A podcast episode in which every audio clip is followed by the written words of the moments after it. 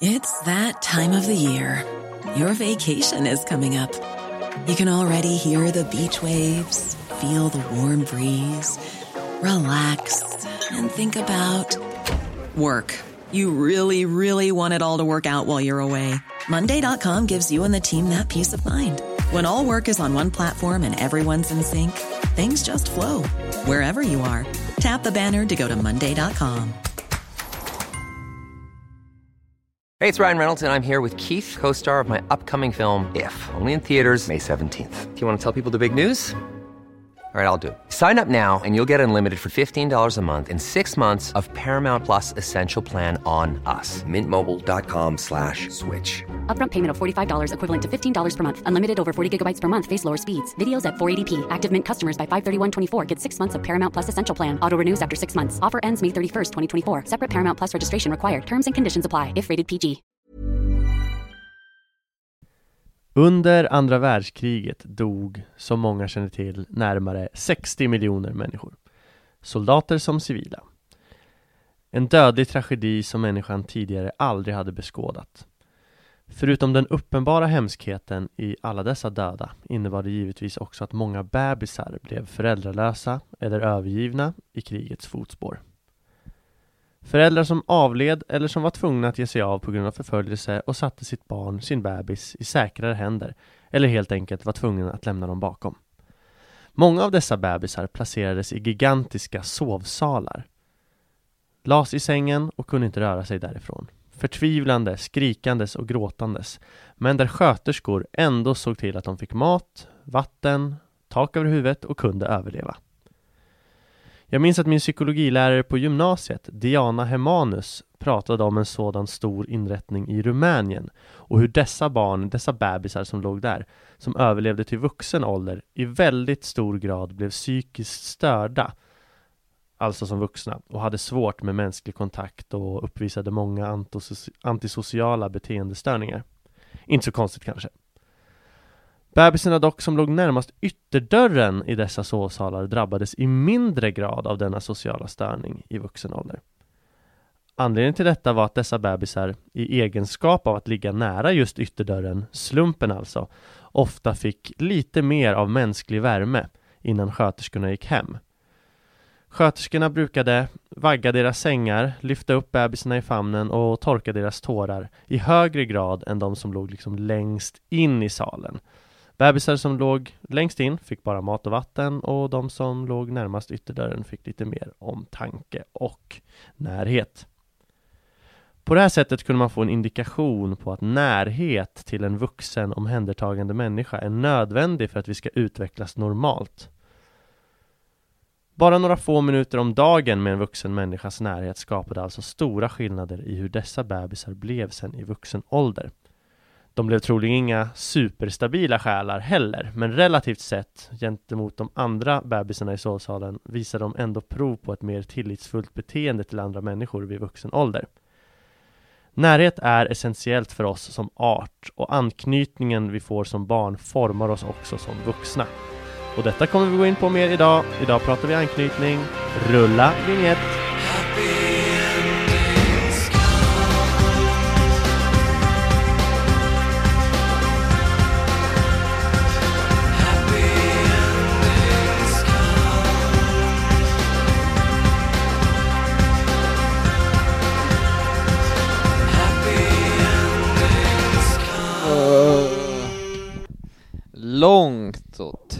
Tråkigt intro.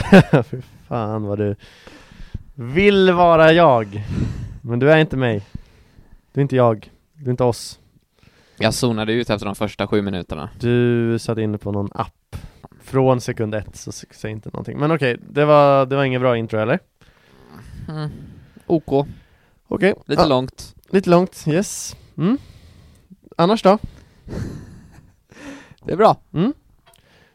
Passande nog är det ju alla hjärtans dag idag och vårt kärleksavsnitt har nu legat ute i två dagar. Det tror jag inte vi tänkte på. Nej, jag tror det... inte heller det. Nej, det var en skön slump bara.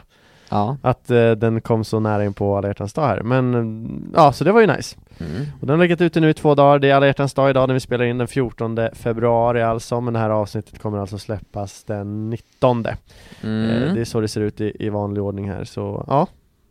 Vi ska på alla hjärtans dag-date ikväll. Ja, jag och Martin ska på eh, restaurang med jobbet och käka finmiddag. Vi som hade presterat bra under 2018 belönades med detta och sen har ju Martin då Vi ska prestera bäst. presterat bäst. Och sen har ju Martin då tjatat sig till en sovplats hemma hos mig. Så han ska faktiskt få sova hos mig eftersom han egentligen bor i en annan stad och eh, I två dagar till. i två dagar till. Sen Mm. flyttar han faktiskt till Stockholm. Mm. Men eh, ikväll ska du sova hos mig. Ja. Första gången. Ja. Det är ju faktiskt du som har tjatat om man ska vara helt ärlig. Jag ska få se dig naken.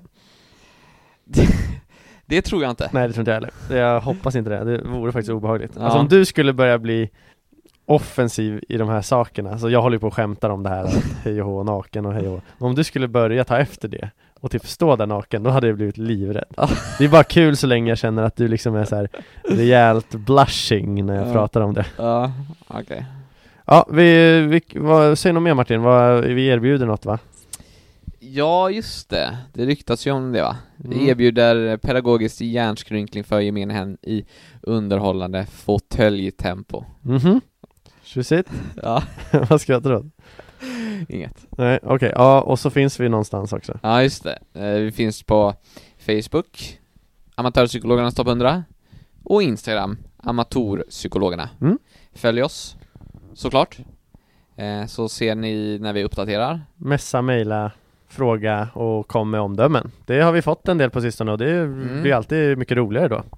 Ja, det är inte kul att höra att man är sur, men Nej, men det är kul, he- hellre det än att man inte har ett, ett knyst. det, Men den här surkommentaren har väl följt mig nu i två veckor. Ja, du har inte släppt den eller? Nej. Nej, så börjar det här, det här avsnittet med att vara tjurig mot mig och säga att det var en dålig inledning. Det var alltså en, en lyssnare till oss som heter D. Fryx som kommenterade att eh, Martin var, ha- hade börjat bli väldigt tjurig. eh, och Martin tar åt sig tydligen. Ja. Mm. Nej, jag gör inte det på riktigt. Nej nej, men du, eh, vi ska inte ba- babbla om det här, vi kör på va? Efter min långa, långa inledning kan det väl vara bra att speeda upp Köra lite? på ännu mer. Ja, speeda, speeda upp tänkte jag. Ja.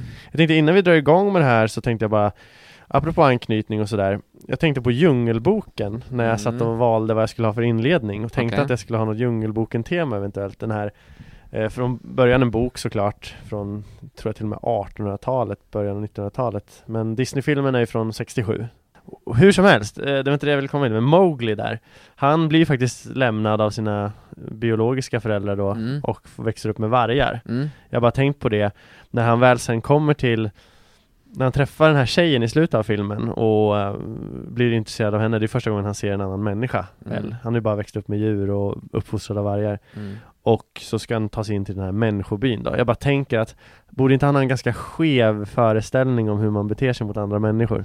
Jo. Han har ju ingen eh, anknytning till en annan stabil person tänker jag. han, han bör ju inte heller tycka att den flickan är söt. Snarare bör han ju tända på någon varg eller någonting, eller?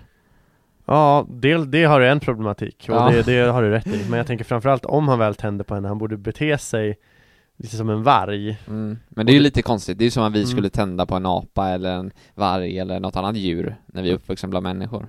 Att han som är uppvuxen bland djur skulle tända Du på tror inte att vi har någon biolog... Va? Vi har pratat hur länge som helst om att vi har en biologisk drift om att reproducera och att liksom... Ja men om du är uppvuxen och inte vet, mm, alltså vet att det finns människor säger vi Då tänker man kanske att det är naturligt med de här vargarna Det kan vara så, men jag tror Ja. också att vi kan ha några medfödda gener som drar oss till andra människor. Jag tror inte det Nej, hur som helst, jag tänkte bara att Mowgli borde vara lite störd av sin uppfostran, men han, Men han, det kan vi enas om det verkar ju funka bra. Jag har inte sett i och för sig Djungelboken 2, men det känns inte som att den handlar om att Mowgli går runt och våldtar halva byn.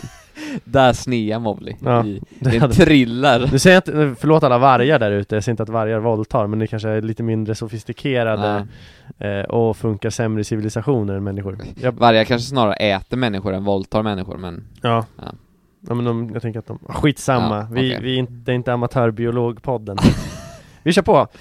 Eh, anknytning då?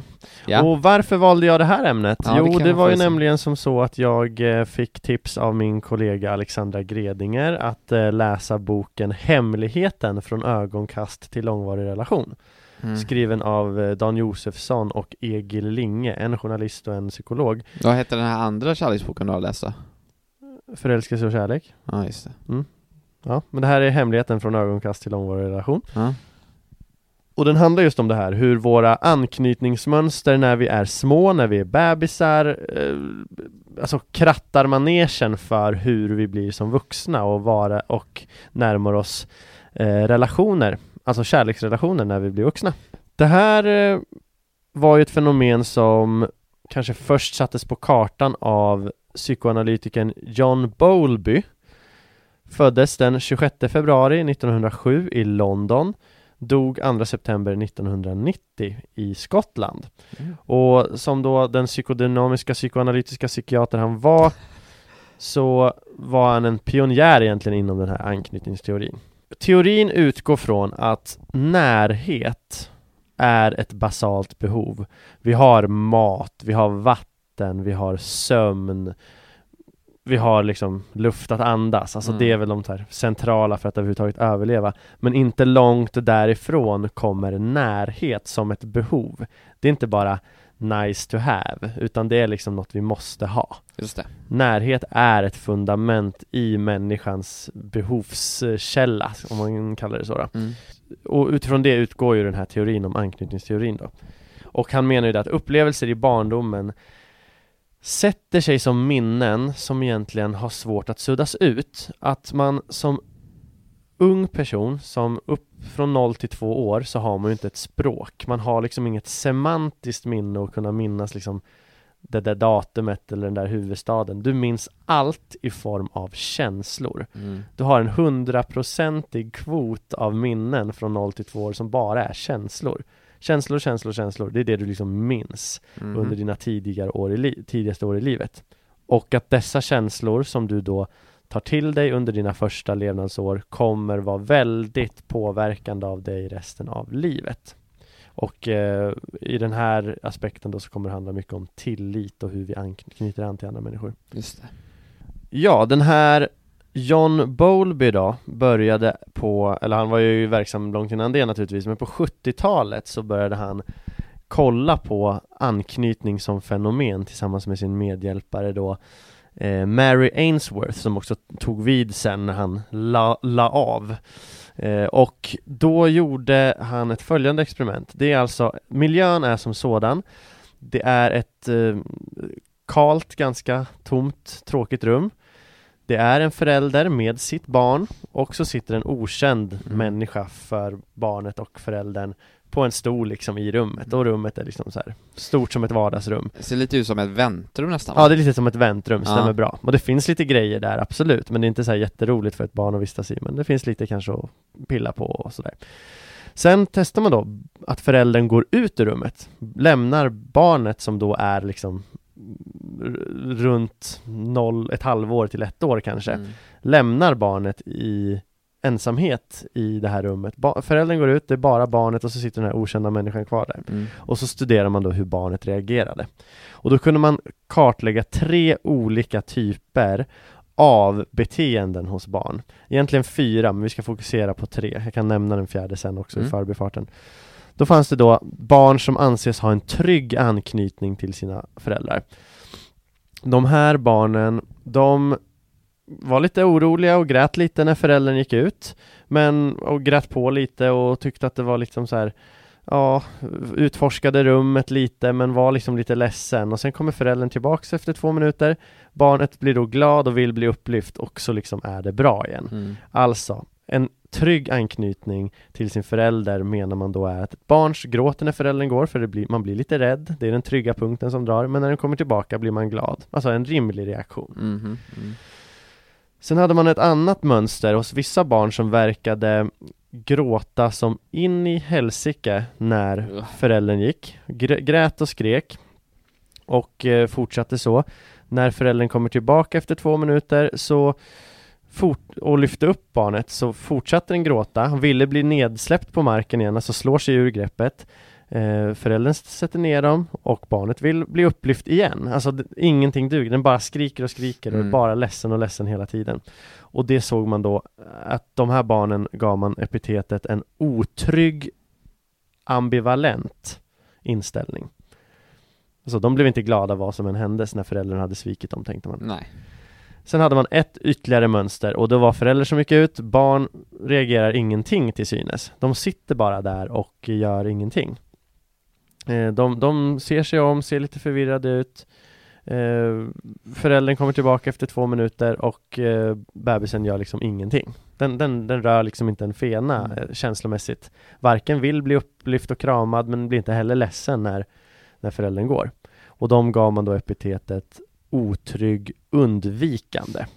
Tre olika man kunde urskilja. Sen fanns det en fjärde som hette desorganiserad och de betedde sig väldigt svårt att analysera. De verkade liksom bara inte göra någonting. De verkade knappt märka det. De, och när föräldern kom så var det väldigt blandat. Ibland ville de bli upplyft, ibland ville de ingenting. Så den tar vi, drar vi därhän. Mm. Utan fokuserar på de här tre vanligaste då. Det är experimentet som han gjorde. Och så skulle man då, kan man då göra lite Vad innebär de här resultaten då? Och vad betyder det för vårt framtida liv? Efter pausen.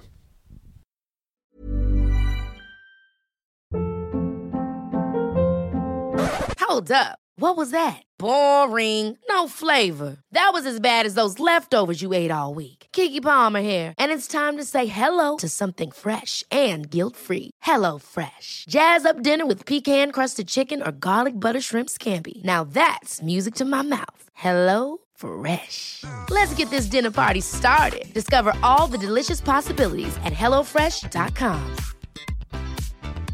I'm Sandra, and I'm just the professional your small business was looking for. But you didn't hire me because you didn't use LinkedIn jobs. LinkedIn has professionals you can't find anywhere else, including those who aren't actively looking for a new job but might be open to the perfect role, like me. In a given month, over 70% of LinkedIn users don't visit other leading job sites. So if you're not looking on LinkedIn, you'll miss out on great candidates like Sandra. Start hiring professionals like a professional. Post your free job on linkedin.com/people today. This is Paige, the co-host of Giggly Squad, and I want to tell you about a company that I've been loving, Olive and June. Olive and June gives you everything that you need for a salon quality manicure in one box. And if you break it down, it really comes out to $2 a manicure, which is absolutely insane. It's also so easy to get salon worthy nails at home with Olive and June. The difference between how your nails used to look when you did them yourself and now with the Manny system is a complete game changer. The best thing about Olive and June too is it's a quick dry. Dries in about one minute, lasts for five days, and full coverage in up to one to two coats. Visit oliveandjune.com slash perfectmanny20 for 20% off your first system. That's oliveandjune.com slash perfectmanny20 for 20% off your first system.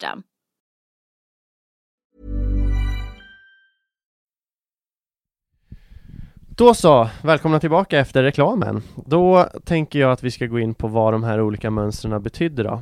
Trygga barn. De som alltså reagerar rimligt. De blir lite ledsna när de går men blir jätteglada när de kommer tillbaka. Den rimligaste reaktionen man kunde Mm, mm. skönja då och de, det de allra flesta är ska sägas. Eh, barn och bebisar. Det här tyder på att föräldrarna Dels så har, eller så här, snarare så här, dels har ju alla barn en, en ett behov av närhet. De Mm. vill knyta an till någon. Det är en medfödd förmåga hos oss. Alltså de personerna som är oss nära under vår första tid knyter vi an till. Föräldrar, det kan vara farmor, det kanske kan vara någon dagmamma, det kanske kan vara någon nanny, det kanske kan vara någon hund som man hänger med. Vargar. Ja, vargar, vad som helst. Så liksom det är ju grunden då. Och då kan ju föräldrar på olika sätt, vi, vi, vi, vi, ja, vi kortar av det till föräldrar så vi struntar och pratar dagmammor och sådär. Men föräldrar kan ju bemöta det här på olika sätt då. Men trygga barn, då kan man se att föräldrarna har funnits där under de tidiga under den tidiga perioden. Föräldrarna hör och förstår barnen, de lyssnar på barnen och finns där när de behöver. Alltså gråter barnet så kommer man dit och ställer upp. Barnen får då en känsla av att, ja men mina föräldrar här, de, de ställer upp för mig, de gör det jag vill. Jag kan lita på dem. Mm. Tillit föds hos de här trygga barnen. Och de, de får liksom den närhet som de efterfrågar. Eh, och det, det kommer ju då sätta en liten prägel på hur de funkar senare i livet också. Sen kan annat hända givetvis under tonår och sådär, men här läggs grunden för ens tillitsförmåga.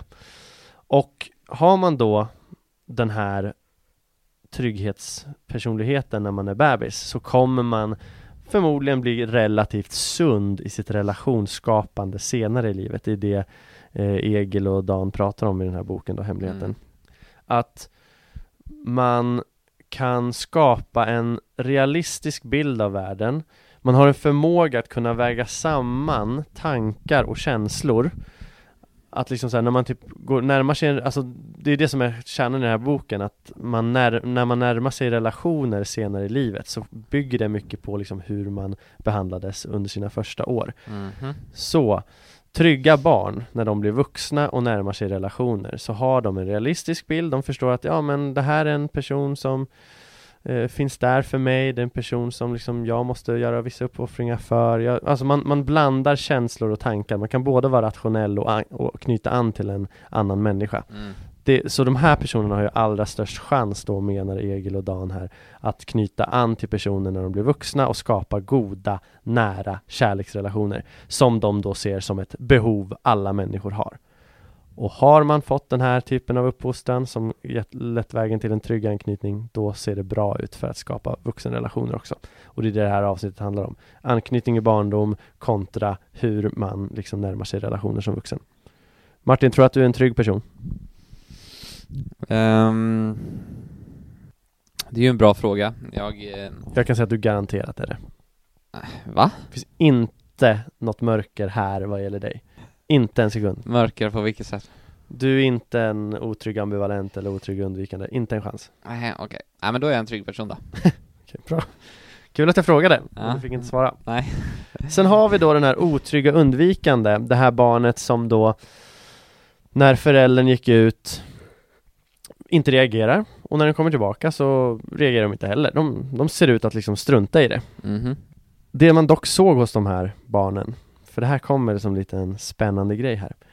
De ser helt oberörda ut, som att de liksom inte ens har knutit an till sina föräldrar, de bryr sig inte. Mm. Men alla barn knyter an till sina föräldrar, för det är de man är närmast. Så man såg på de här barnen att de hade superhög puls. Som om de skulle gråtit och varit förtvivlade och livrädda. De hade lika hög puls som de som skriker och är livrädda. Mm. Men de här barnen har alltså på ett eller annat sätt utvecklat en teknik för att inte reagera när de blir rädda.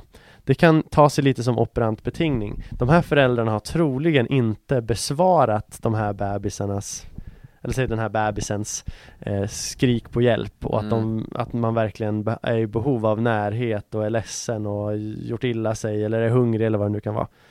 Då har förmodligen föräldrarna, nej men den ska inte kunna gnälla sig till det här. Och så har snarare bebisen utvecklat en, nej men okej, när jag gnäller så får inte jag det jag behöver. Och lär sig snarare liksom så omedvetet att när jag är lugn och inte för ett jävla oväsen, då kan de eventuellt ge mig det jag behöver. Mhm. Mm. Så de här bebisarna har lärt in ett beteende att inte låta känslorna styra eller komma ut. Och därför låter de, blir de som otrygga undvikande. De är nästan så här, håller lite avstånd från föräldrarna för att de vet att det är det föräldrarna kanske belönar med att komma med sin närhet som då är essentiellt för barnet. Vad säger du om det här? Jag, ska förklara lite mer, men vad tror du om det här då?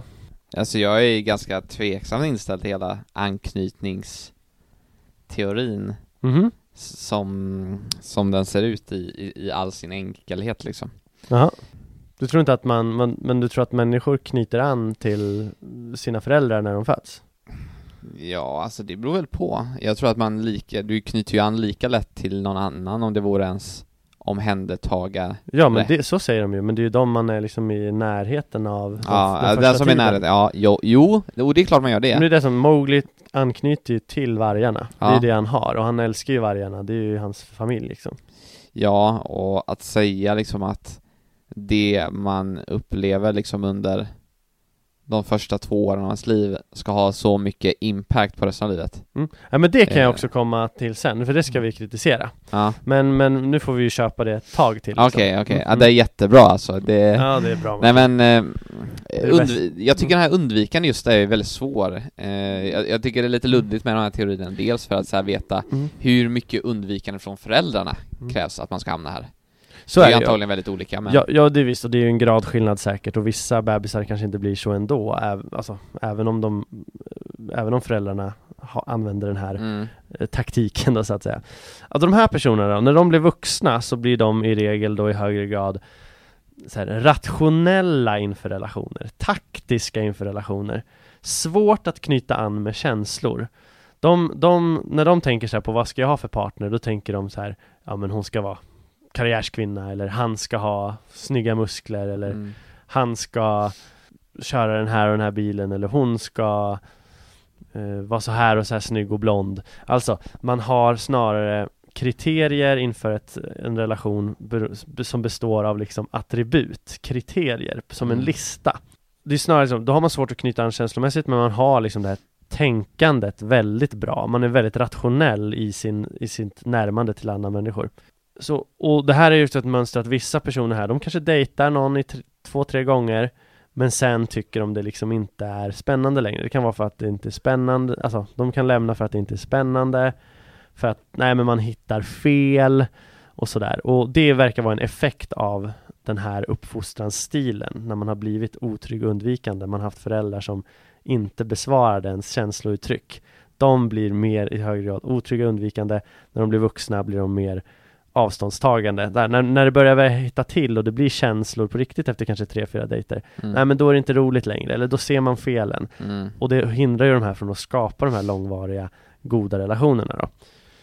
Ja, ja, ja. Den här kompromiss, eller den här eh, eh, vad var det Rautalinko sa där om Mm. kritiska tänkandet? Mm. Det, det sätts inte ner hos de här personerna. De här upplevs ofta som ganska charmiga för de är liksom ofta vältaliga, de, Mm. f- de får ut liksom sitt de kan, de kan prata för sig de, Mm. de faller ofta i de här känslogroparna som kan vara liksom lite osexiga och ocharmiga. Och det här ska sägas, det här beteendet är ju lite uppmuntrat idag. För det är liksom samhället uppmuntrar ju snarare till den här rationella, företagsamma, taktiska, kloka personen snarare än den som knyter an till andra människor på känslor. Eh, ska säga. Så den här kan ju gödas av vårt samhällsklimat också. Och hur, hur, tryck, hur får de här man kan säga att de här trygga vi pratade om först, de får kontroll i vuxenlivet genom att liksom bara lita på folk. De, de, har, de har tillit och de tror på sin egen förmåga. Blir de dumpade så tror de inte att de liksom är dåliga, utan de har kontroll för att de, de litar på människor, de litar på att jag är också bra, jag kommer få till det längre fram. Den här personen, alltså den otrygga undvikande, får kontroll i vuxenlivet genom att när det börjar bli känslor inblandat så tar de avstånd. Mm. Det är ditt, deras sätt att få kontroll i vuxenlivet och kontroll vill man ha. Och de får aldrig då riktigt den här närheten som alla är beroende av. Så de kommer ju ha, känna sig tomma, mer eller mindre, på grund av att de lever så här. Men som jag sa, prisat är det ju i dagens samhälle att vara så här oberörd, eh, singelhushåll, cool. Så liksom de, de här personerna göds ju mer och mer. Att samhället kan göda den här personen så att de aldrig kommer ur det, de som har den här eh, anknytningspersonligheten eh, från, från sina tidiga år då. Alltså relationsmodellen när man blir stor är densamma som när man var bebis. Man försöker skapa närhet genom att ta avstånd. Ologiskt. Mm, men så är det. Mm. De här är alltså känslomässigt ganska avtrubbade utan tänker snarare. Och det, förstår, det här försvårar ju relationsskapandet, säger sig själv. Men skulle man verkligen kunna säga att de är känslomässigt avtrubbade? Det behöver inte betyda att de har känner mindre, utan snarare inte visar känslor. Det är en bra poäng Martin. De, nej precis, och när det väl, eller snarare så här, när det väl närmar sig känslor Mm. Då har de en mekanism som får dem att ta avstånd Så de kanske aldrig når det där härliga närhetskänslan Att Nej. knyta an till en person på riktigt För att de, innan det händer så tar de avstånd Mm. Ja, för det är ju inte så svårt att förstå egentligen då att om man som liten har uttryckt massa känslor för sina föräldrar och inte Mm. fått någon som helst Gehör eh, gehör för det, då är det ju såklart att man kanske inte, när man är svinkär i en tjej eller kille, att man, när man börjar känna för den personen att man heller inte vill visa det för då finns ju risken att man inte får det tillbaka. Jag menar det. Ja. Och det, det, det, det, det, det är det den bygger på. Ja.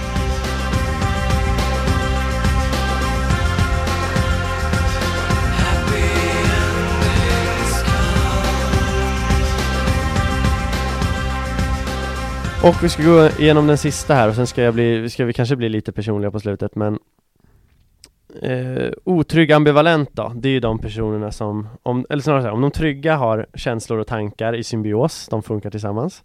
De otrygga undvikande, de har tankar men svårt för känslor. Så är de otrygga ambivalenta, det är ju känslor i överflöd, bara. Det här är alltså de här barnen som gråter när föräldern går och vill ha deras uppmärksamhet. När de kommer tillbaka fortsätter de gråta. För att allt handlar om att visa starka känslor. För föräldern liksom de har lärt sig, de, de här föräldrarna har tydligen gett uppmärksamhet när de här barnen visat känslor. Och, och det är som att liksom Tar man i ännu mer så får man mer uppmärksamhet. Det finns liksom inga balanser, det är känslor enbart som de Mm. här personerna kan använda sig av För att liksom få sympati.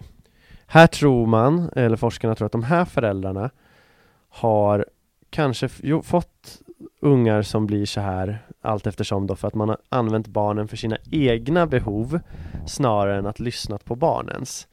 Att man liksom kommer till dem lite då och då när man själv känner för det. Det. Och det skapar en frustration i barnen som tänker okej, jag, jag har gråtit mycket nu men de kommer inte. Okej, jag gråter ännu mer. Nej, okej. Jag gråter ännu mer. Okej, nu funkar det. Mm. Alltså så här, det verkar som att föräldrarna typ så här, lite hipp som happ när det passar dem kommer till de här bebisarna. Mm. Och det får dem att tro att okej, om jag bara tar i lite mer Om jag blir lite mer känslosam och känslostyrd Alltså det här är så bebisar, men de har ju tekniker för att få sin närhet Det sker ju på omedvetna plan Och man lär sig, ja det här blev belönat, ja men då fortsätter jag med det Att det liksom är det som de här bebisarna gör för att få den här eh, närheten av sina Mm. föräldrar Vad innebär det här då? Jo, det här slumpmässiga gehöret och att man liksom hela tiden försöker uttrycka sina känslor i kubik och åter kubik hela tiden gör att man blir osäker på människor i vuxenlivet. Mm. Man litar ju inte på människor helt och hållet. Man blir väldigt känslostyrd, man liksom snarare så vill ha garantier där Lova att du inte lämnar mig, det är den Mm. typen av personer Klänger sig fast för mycket, snarare så här, men vill du ha barn med mig kan man fråga liksom date 5 Mm. Alltså väldigt så här extremt, man liksom är väldigt snabb med att planera livet för Mhm. att känslorna säger bara nej men lämna mig inte, vi måste verkligen skapa ett förhållande här du, du och jag, tjejer som killar Och de här reagerar ju hårt och starkt och har inget rationellt tänkande, upplevs ofta som väldigt klängiga Och det i sin tur, de här personerna har ju inte svårt att anknyta så Som typ den här otrygga undvikande har som tar avstånd De här Mm. de här accelererar ju snarare för snabbt och det i sin tur skapar svårigheter för att skapa varaktiga långs långsiktiga relationer i vuxenlivet. De skrämmer ofta bort sina eventuella partners. Och, hur, och vi pratar om kontroll, hur får de här kontroll i vuxenlivet? Jo, de, de upplever att den enda kontrollfunktionen de har det är att klamra sig fast, tvinga, be om garantier, vara dramatisk och så vidare. Och det här till skillnad från otrygg och undvikande är ju inte så upplyft i dagens samhälle. Alltså är man ett känslovrak så är inte det så jävla nice. Men det kan också leda till att man hamnar mer och mer i det här. För det blir lite tabubelagt och det kan också leda till att man tar, tar sig de här uttrycken. Så eh, ja, och relationsmodellen är densamma som när man är bebis. Alltså, man försöker skapa närhet på samma sätt. Klängighet, skrikande, Mm. alltså skrikande kanske inte blir men då verkligen deluxe i form av att verkligen uttrycka sina känslor. Där har vi de tre anknytningspersonerna. Mm. Känner du en av varje? Det tror jag man gör. Ja, kanske. Du bidrar väldigt mycket till det här avsnittet. Ehm, men eh, det är så svårt att säga för du har ju ett minne som inte riktigt är normalt. Varför det? Ha? Du minns så mycket. Av, Allt, känns som. men Eh, vadå, nu har vi inte pratat minnen. Nej men jag tänkte mer att jag har så svårt att eh, relatera tillbaka till det här för jag har ju, Mhm. det är ju inte någon, eh, någonting som jag tänkte på som ung om folk hade en otrygg eller trygg anknytning.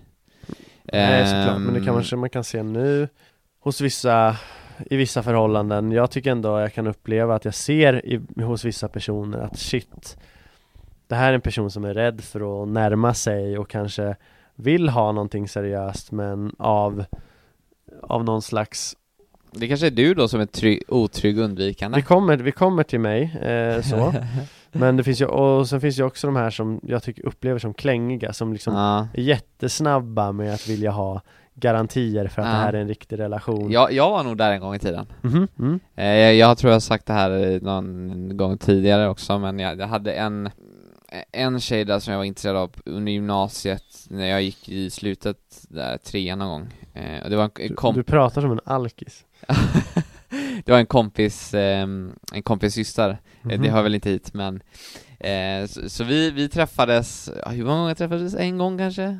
Två gånger? Jag vet inte Martin. Nej, och så sa jag att vi skulle skaffa barn på andra, nej det gjorde jag inte. Men jag var väldigt så här med, ja men jag smsade om man liksom kolla läget eller någonting kanske. Och det var verkligen så här, fick jag inte svar inom 10 minuter Ja men då var jag på igen. Och så liksom så här verkligen att Ja men smsade hela tiden. Och så fort jag inte fick någon så här bekräftelse tillbaka mm. skickade, jag, skickade jag bara mer och mer och mer och mer och mer och mer och mer. Precis. Och så till slut bara ströp jag skiten ur det som kunde blivit liksom Ja, det gick ju åt helvete. Ja, det är ju mitt kanske minst stolta moment Mm. när det kommer till att men bygga en relation. ja, sen ska man säga så här också att allt, eh, vi kan komma in lite på kritiken då Mm. Så här tror jag många har betett sig Ja, utan att det kanske egentligen har någonting med ens eh, föräldrar och Ja, deras precis. uppfostransstil att göra. Vi, vi påverkas ju av väldigt, väldigt mycket annat i livet. Alltså, alltså barndomen som enda tid och föräldrarna som enda orsak mm. till ens vuxenlivsrelationsproblem. Det tycker jag liksom inte är riktigt rättvist. Alltså jag menar, jag kan ganska tyd- jag kan ganska självklart säga att föräldramässigt så har jag haft en trygg uppfostran Mm. på så, eh, nu är det inte så att jag minns det men, men liksom så här, jag har storsyskon som vet att det här har liksom inte några konstigheter i Ah. min uppfostrans eh, fas så att säga Men jag kan dock tänka mig att liksom så här, ja som jag berättade i förra avsnittet här, en tjej, tjejen jag var kär i jag, jag, jag litar ju alltid på folk, jag är väldigt så här, litar på folk Men tjejen jag var kär i när jag var tio år ringde och frågade chans på mig på alla hjärtans dag och sa april april Mm. hon var liksom Hon jävlades med mig under ganska lång tid för hon visste hur kär jag var Mm. Alltså Jag blev elakt dumpad av en tjej jag var kär i när jag gick på högstadiet som Mm. fick mig också bli så här. Vad fan är det för fel på tjejer? Kunde jag liksom tänka Ja. och, och få, vilja så här bli lite arg och ta mer, mer eller mindre avstånd. För jag tror jag, li, jag tror jag liksom i min trygghet, om jag touchar lite otrygg undvikande också, ja. men att jag inte kan koppla det till barndomen utan snarare till vad som hände sen Alltså, jag, var, jag, jag råkade ut för manipulativa tjejer Ja. under en period där som fick mig att bli lite så här. Mm.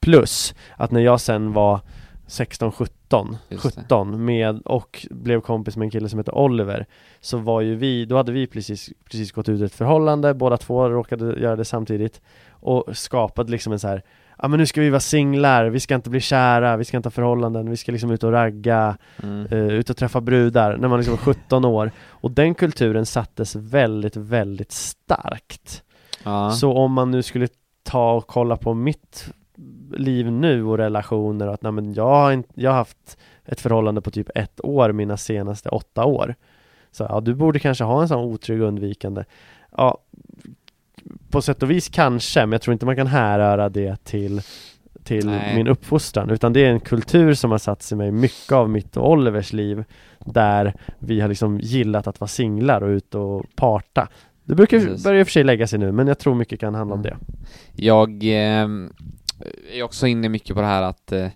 eh, jag sa ju det här tidigare men att eh, det är kanske lite naivt att säga att ja, de första, första två åren kommer präga livet utan precis som du har varit inne på här egentligen att jag tror att det är mycket händelser under livets gång som kan få en att pendla mellan de här olika liksom lite. Eh, jag tänkte liksom till min egen uppväxt och min eh, min mamma har ju fått dra det stora lasset får jag ändå säga eh, under min uppväxt. Pappa reste mycket eh, under tidiga år eh, med jobbet. Sen mot, sen skilde de sig när jag var 11 om jag inte minns fel. Det var lite problematik där och pappa har väl inte nu outar jag jävligt mycket här men han har väl inte skött saker på bästa sätt om vi lämnar det där. Eh, så mamma har ju fått dra det liksom stora lasset och vad tänker man liksom på hur situationen har sett ut kanske jag inte borde vara där liksom jag är idag, idag om man tittar på anknytningsteorin. Jag kanske borde varit mer åt det undvikande hållet om man tittar på förutsättningarna. Men där får man ju också ge min mamma cred. Jag tror att hon har gjort jobbet för två föräldrar egentligen eh, under min uppväxt. Men eh, så jag försökte komma på något ex bra exempel där, kom inte Mm. på något för jag tror ändå jag är ganska trygg.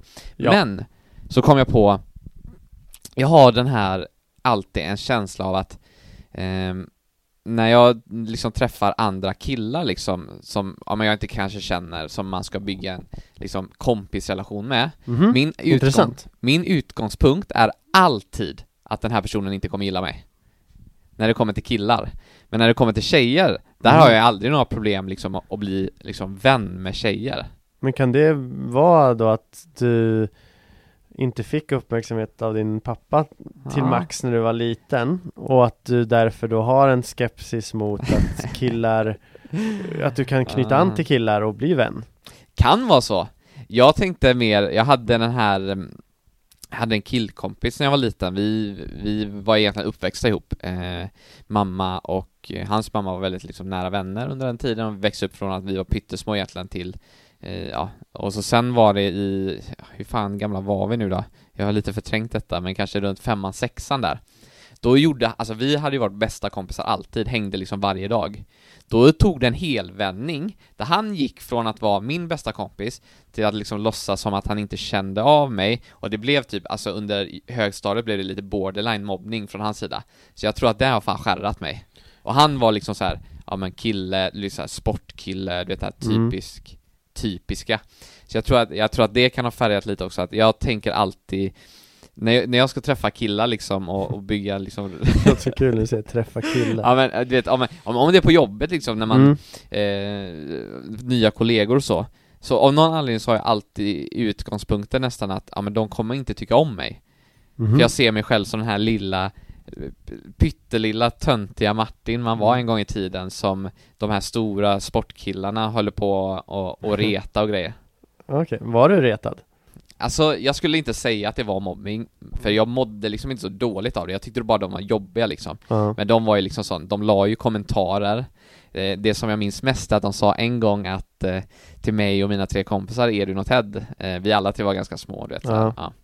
Eh, Så sa de till oss att, ja men vi har, vi har köpt batonger som vi ska ha med oss till skolan och spöa upp er med. Okej, Det hände aldrig, Nej. men eh, det är väl, det är typ det jag minns mest och jag tycker det är ett skitkul tydligen. Ja, uppenbarligen, men ja. Eh, De satt alltid där på sin bänk borta vid eh, E-avdelningen av skolan där man gick när vi skulle ha NO Mhm. Så var man alltid tvungen att gå, gå förbi dem. Och de var så här konstiga, för de skulle liksom ta tag i en och så skulle man sätta sig i deras knä, alltså det var så jävla ung- Var de äldre?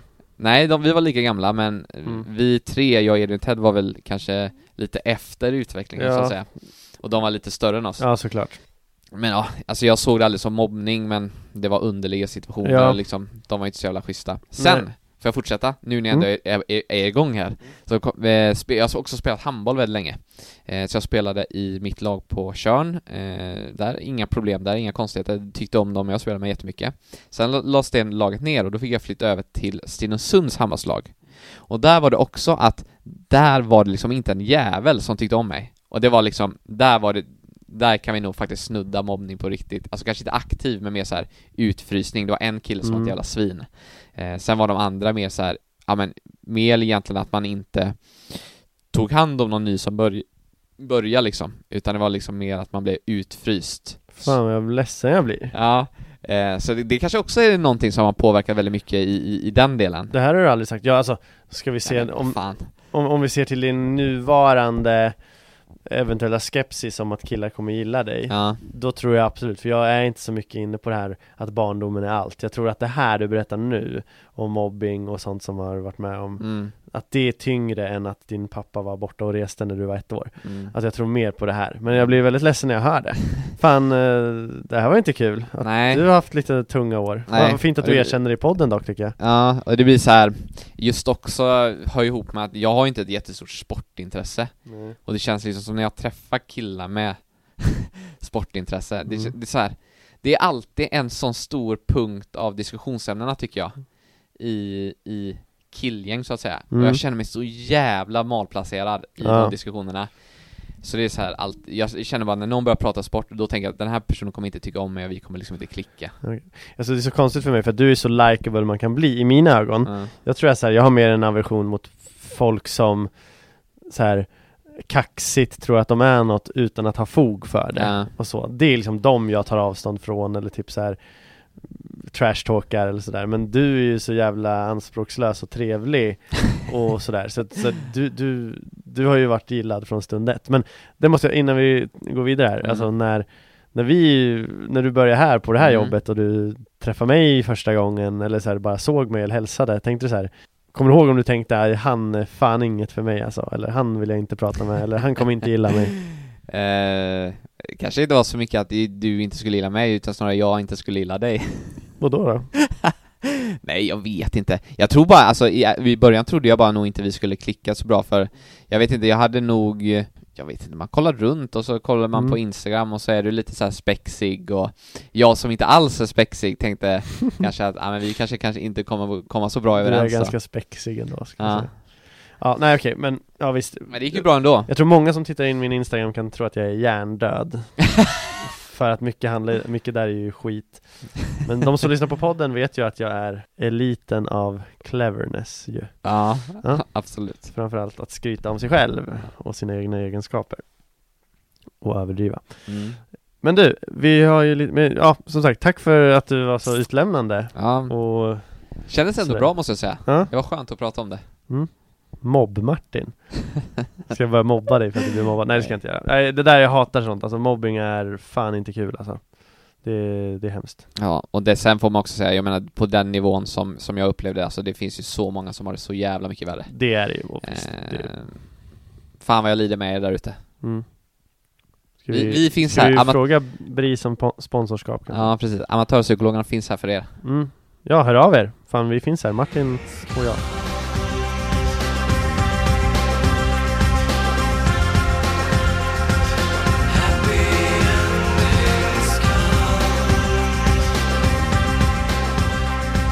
Men du, om, man, kolla, om vi hoppar tillbaka till anknytning här då Ja, Men som vi var inne på här, allt beror ju inte på hur man är som, hur man fick det som bebis och barn i sitt föräldrar, hur ens föräldrar eh, f- uppfostrade en och fanns där för en. Tydligen tycker ju både du och jag att det finns parametrar i ens ungdomsliv, saker man är med om, som kanske formar en minst lika mycket. Mm, Även om jag tror också man lägger någon grund när man är ett barn. mm. Så tror jag den kan ändras om man är med om andra häftiga upplevelser som liksom ändrar om. Vem är jag då? Jag tänkte säga, jag är garanterat trygg. Jag känner mig som en trygg personlighet när jag när, närmar mig andra relationer Både killar som tjejer, både kärleksrelationer och som vänskapsrelationer då. Men det finns nog inslag av otrygg och undvikande. Och jag tror så här, om jag ska försöka hitta en kärna till det så vet jag att när jag var liten här, föräldraskapet tror jag inte jag ska peta i, eller jag vill inte peta i det, jag vill bara Nej. tro att det var asbra Och det tror jag att, faktiskt att det var också Men jag vet att när, när jag var kanske ett och ett halvt eller två år sådär, när jag liksom började gå hos dagmamma Så vet jag att jag gick hos en dagmamma som behandlade mig ganska dåligt, som Mm. var just en sån här som inte lyssnade om jag Mm. hade behov av närhet eller tröst Alltså så här, det var någonting som verkligen uppdagades och att en annan dagmamma som jag sen började hos hade skällt ut den här dagmamman för att hon tyckte att jag hade, hon hade vanskött mig under Mm. flera månader. Att så här, man Ja. verkligen inte tog hand om mig. Ja. Och då tog den här Jane, som hon då hette, tog hand om mig istället så jag fick börja hos henne som var då en superdagmamma och var verkligen så här hade mig som sin favorit också ska jag väl säga, så verkligen Verkligen gav mig närhet och självförtroende och stöttande och sådär Men att det fanns tydligen en period där som kanske var upp till ett halvår när jag behandlades ganska som otrygga undvikande barn gör Mm. Alltså jag fick liksom ingen upp- uppmärksamhet Nej. för mina behov Och eh, hon räddade mig och jag upplever att jag troligtvis räddades där från att bli helt skadad Även om jag tror att det kanske kan ligga något där Jag tror faktiskt det kan göra det, för jag Ja. är nog lite otrygg och undvikande Jag har de här tendenserna att snarare så här, kriterier på tjejer som jag närmar mig och kanske skapar relation med. Ja men har hon Mm. det? Ja, nej, okej, nej men då blir det inget. Istället för att bara låta mig känna. Är det här en person jag verkligen älskar att vara med? Blir jag lycklig? Ja, det kanske jag blir, men nej. Hon har ju fula fötter, typ. Alltså, vi, som exempel då. Ja.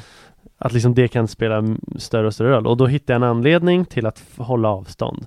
Som är klassiskt otrygg och undvikande. Men det kan ju i sin tur vara ett rop på Ge mig närhet för fan. För Ja. det är så jag har lärt mig i så fall, om vi säger att jag är lite av det. Okej, Att så när- när, du, när du säger mig att Martin, håll dig undan, du har fula fötter, då ska jag istället va? Då ska du krypa Kom upp, hit då. då ska du krypa upp till mig i natt. Ja. Trycka in foten i käften på mig.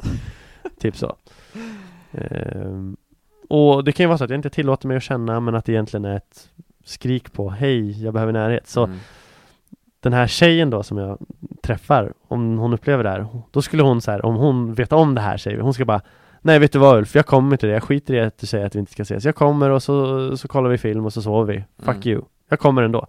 Så kanske det kan gå tre dejter till på det sättet. Mm. Och då kanske man kliver över den här spärren som då eh, Egil och Dan pratar om i den här boken. Men det måste vara, de, det måste nästan förutsätta att den personen då som får utstå detta Mm. måste vara så in i helvete trygg. Säkert. För att jag menar det är... Eller veta om att jag är otrygg säger vi då. Mm, Så den ja. kan liksom, Jo, kan ja, liksom sant. ta, göra det som sin taktik. Ja men jag tror ändå man måste vara jäkligt trygg alltså i, i sig själv och i, i relationen Är man inte det så blir det nog Mm. liksom, tar det nog hårt med att du säger liksom att Nej men jag vill inte träffas mer, även om man antagligen vet att du är lite undvikande så kanske man börjar spinna vidare på tankar och tänker att det inte är något, eh, passar inte ihop Ja men visst, visst, visst. Och, men sen ska sägas, nu ser ju inte jag mig så här men jag ser att jag kanske har släng av det Ja. för, av den anledningen att jag har ju haft Sen jag fyllde 20 eller haft två långa förhållanden så något måste ju ändå ha funkat Och det har liksom ändå varit så att jag har varit kär, jag har förtrollats Men ja, det kan väl mycket väl ha gjort att jag har blivit så här, ja men de var väldigt bra förhållanden och därför är, är picky i dagsläget Mm. snarare eh, och snarare än att det liksom står, är nå- står något galet till i hjärnan. Mm. Vi ska börja avsluta men jag tänker bara så här, jag vill bara nämna några förslag ur den här boken då, eh, Hemligheten från ögonkast till långvarig relation. Om hur man kan komma ifrån detta. Alltså jag, jag är inte så förtjust i de här när de här böckerna går in på vad man kan göra för att komma ur det, för att jag tycker oftast att de här problemen borde vara så komplexa att man behöver hjälp. Att man kanske behöver träffa en, en psykolog att man kanske behöver träffa en psykolog för att ta sig ur det här, Mm. inte liksom att ja men gör det själv eh, tips liksom så här. Jag li- litar inte alltid på dem, men de har ändå lite grejer som de eh, tipsar om. Mm. Och då är det framförallt så här, safe, då är det framförallt de vänder sig, den trygga är ju fine liksom, men Mm. de vänder sig till den otrygga och den ambivalent, otrygga, ambivalent, otrygga och undvikande. Att liksom försöka göra lite tvärtom. Jag, om vi säger att jag är otrygg och undvikande, jag ska liksom pressa mig och träffa en person även om jag känner att det inte är rätt. När jag känner det här efter date tre, nej men det känns fan inte rätt. Jag ska ändå pressa mig till att göra det för att komma över någon slags spärr, för den finns där menar de. De här otrygga ambivalenta som blir helt till sig och känslomässigt engagerade och shit, hon har inte svarat på på eh, två timmar, jag måste ringa igen. Mm. Att de ska bara så här, jobba med att nej, tryck bort känslan. Mm. Tryck bort det. Alltså så här, bara vänja sig vid att göra tvärtom mot vad man brukar göra och det Mm. kallar de för tvärtom-metoden. Utmana sig själv att göra tvärtom mot vad faktiskt man brukar göra eller vad man känner för att göra. Eh, Man ska liksom, de, man säger så här, man ska inte försöka tänka eller känna annorlunda utan du ska handla annorlunda. För att handlandet är det centrala. Om du handlar på ett sätt så kommer det också i förlängningen förändra hur du känner och tänker. Det är svårare att tänka och känna annorlunda och börja handla, handla därefter. Mm. Handla först som du vet att du borde, även om det känns konstigt så Mm. kommer du typ nära. Det är tips de ger. Sen är det då, sen har han lite så olika tips att du ska så visual, visualisera dig en bilresa du åker längs med kärlekens väg och så typ när jag då ser den här skylten, nej men hon är tråkig, eh, sluta träffa henne. Då ska man strunta i den skylten. Så ser du nästa varningsskylt, nej men eh, det finns snyggare tjejer där ute. Ska man strunta i den och åka vidare. Man ska visualisera att man tar sig förbi de här varningsskyltarna som bara är dåliga för en. Sen ska man jobba med mindfulness och känna att man liksom är här och nu och verkligen och så ska man också, så ska man också tänka så här kortsiktigt och långsiktigt. Vad, vad eh, tillfredsställer mig kortsiktigt? Ja, det är det här. Ja, men då ska man kanske tänka att göra tvärtom och se vad som gör ett tillfredsställande långsiktigt. Alltså lägga upp lite taktiker för att komma ur det här. Men som sagt, jag tycker inte vi ska ägna så stor tid att prata om man kommer ur det här. Om man vill veta det så ska man läsa boken för där står de här tipsen eller liksom prata med en psykolog som, Mm. om man upplever att man har de här problemen av Mm. att vara otrygg, undvikande eller otrygg ambivalent. Jag tycker det var så kul, jag läste bara snabbt att Psykologiguiden gav den eh, fem olika tips på hur man kan komma ut detta. Sista tipset, sök professionell hjälp. Så det kan ju ta med er. Har ni problem med detta, sök professionell hjälp istället så slipper ni tänka på det andra. Typ så? Ja. Men du, ja, och så är det ju. Det är ju det, är det bästa av allt, liksom, Ja. att försöka typ, så här, sitta med egna tips och tricks. Men det var allt för idag. Vi har pratat anknytning och eh, vi finns på Instagram, amatör, Amatörpsykologerna, vi finns på Facebook, Amatörpsykologernas topp 100. Det här var alltså avsnitt 92. Mm. Vi närmar oss slutet. Woho. Ja, nu ska vi ut och äta. Martin, du får... Jag hoppas ni har haft ett bra avsnitt säger vi och att ni har lärt er. Annars får ni ställa frågor och sådär så kan vi kanske förtydliga eller Mm. ta upp det i nästa avsnitt. Martin, säg avslutande 26 ord. 26 Helvete eh, Nej men, eh, kul avsnitt. Vi kan väl konstatera att våra eh, föräldrar, dina föräldrar och framförallt min mamma här har gjort ett jävligt bra jobb med oss. Ja, Eh, tack mamma för att du finns och har gjort ett jävla hästjobb alltså. ja verkligen. Och eh, ja men hyfsat bra i alla fall. Vi är lite störda har vi uppenbarligen. ja precis, lite Du, du, är du, vi. du har svårt att närma dig killar och jag har svårt att eh, knyta an till viss mån till Ja. relationer då med tjejer. Jättebra. Kul! Ha, Psykfall är vi. Ha det bra ni. Hej då! Hej!